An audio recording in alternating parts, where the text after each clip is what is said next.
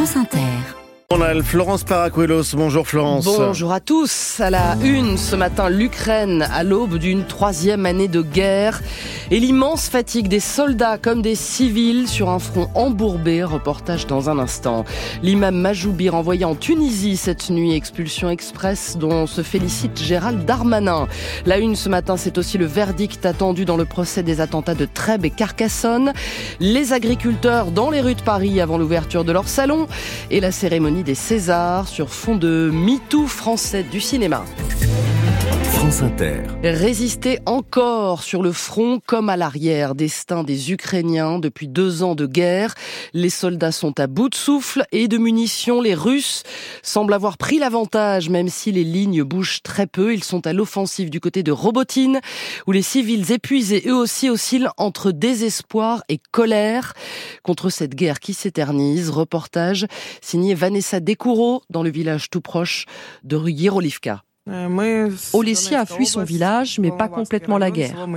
Mikilsky, son village natal, est occupé par les Russes. Ma maison me manque. J'y ai vécu toute ma vie. Mais ici, c'est aussi l'Ukraine. Le principal est que je sois en Ukraine, sur ma terre natale. Son mari Arthur, lui, ne fait pas dans la nostalgie, dans la colère plutôt contre le pouvoir ukrainien, incapable de mettre un frein à la corruption qui ronge le pays. On nous dit qu'on donne des milliards pour le pays. Mais où sont-ils ? Personne ne les a vus ici sur le front. Regardez dans quelle voiture nos gars circulent. Ils ne peuvent même pas ramener leurs frères d'armes du front, parce qu'ils n'ont rien pour le faire. Arthur n'a pas fini son coup de colère qu'une cliente de l'épicerie s'en mêle. C'est Valentina, soixante-sept ans. Les autorités, si elles allaient sur le front, nous tous on les suivrait, on les soutiendrait. Les garçons qui sont ici, ça fait mal de les voir quand ils reviennent du front. Ils sont à bout de force.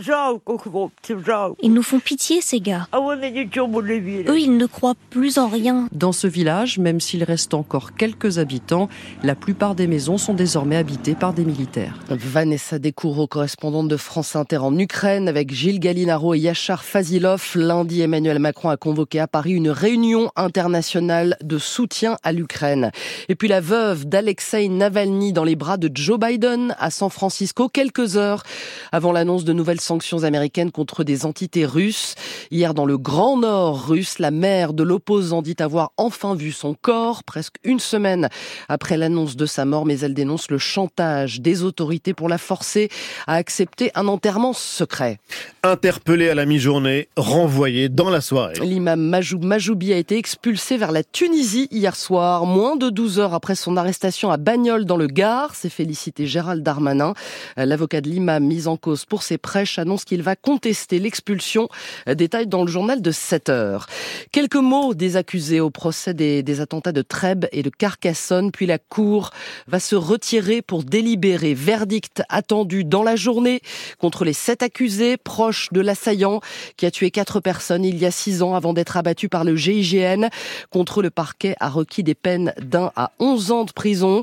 Et Charlotte Pirret, les familles des victimes n'auront pas eu de réponse à leur question. Il reste les derniers mots des sept accusés attendus ce matin et puis les dés seront jetés jusqu'au verdict et après cinq semaines d'une audience souvent douloureuse pour les parties civiles. Maître Franck Alberti, avocat de plusieurs d'entre elles. Elles sont assez bouleversées au moment où je vous parle. Mais la justice, c'est ça. On peut avoir des frustrations quand on est victime.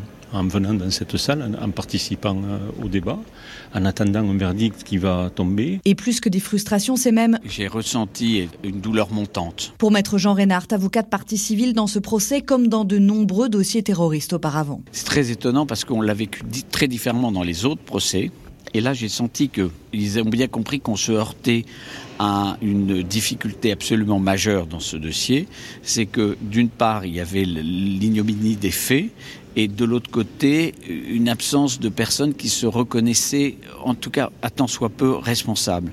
Et donc, il y a un tel écart que euh, les, les parties civiles vivent très très douloureusement cette situation.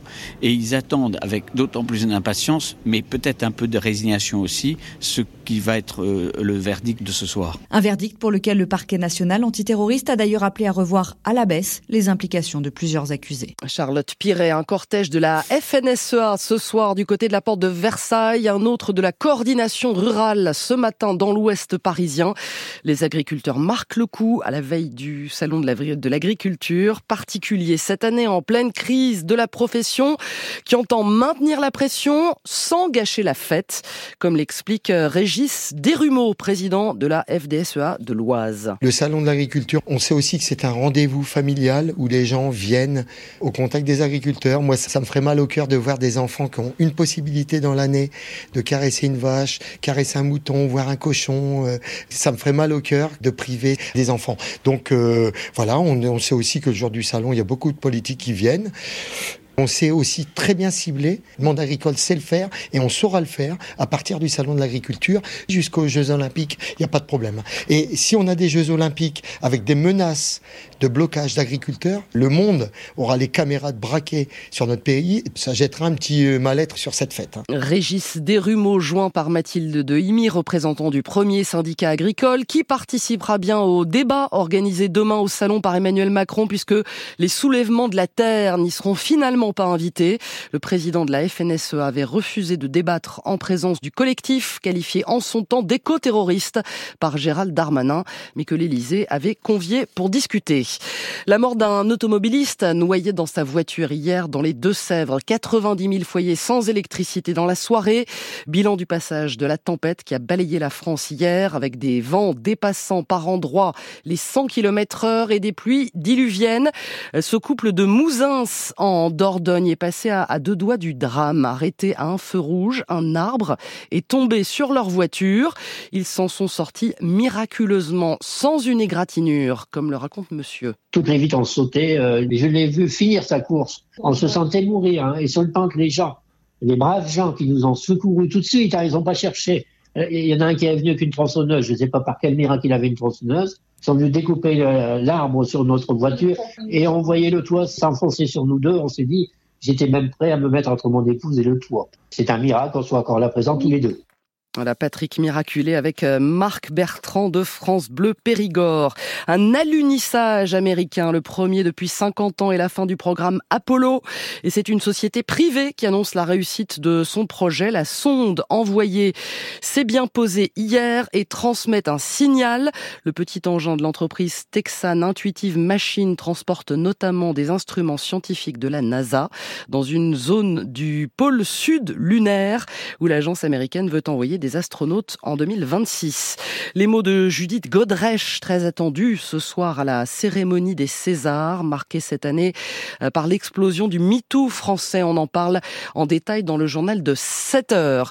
France-Italie, c'est le tournoi Destination dimanche, mais pas d'Antoine Dupont sur le terrain ce soir. Lui, dans ses nouvelles fonctions en équipe de France de rugby à sept, ce sera le premier match de sa toute nouvelle carrière au tournoi de, de Vancouver, étape du circuit mondial avant les J O de Paris. C'est donc un, un premier examen de passage pour la star du rugby français, Vincent Pellegrini. Début janvier, Antoine Dupont a découvert ses nouveaux coéquipiers et les méthodes d'entraînement spécifiques du rugby à sept. Un premier stage de préparation suivi d'un deuxième en plein tournoi Destination au début du mois.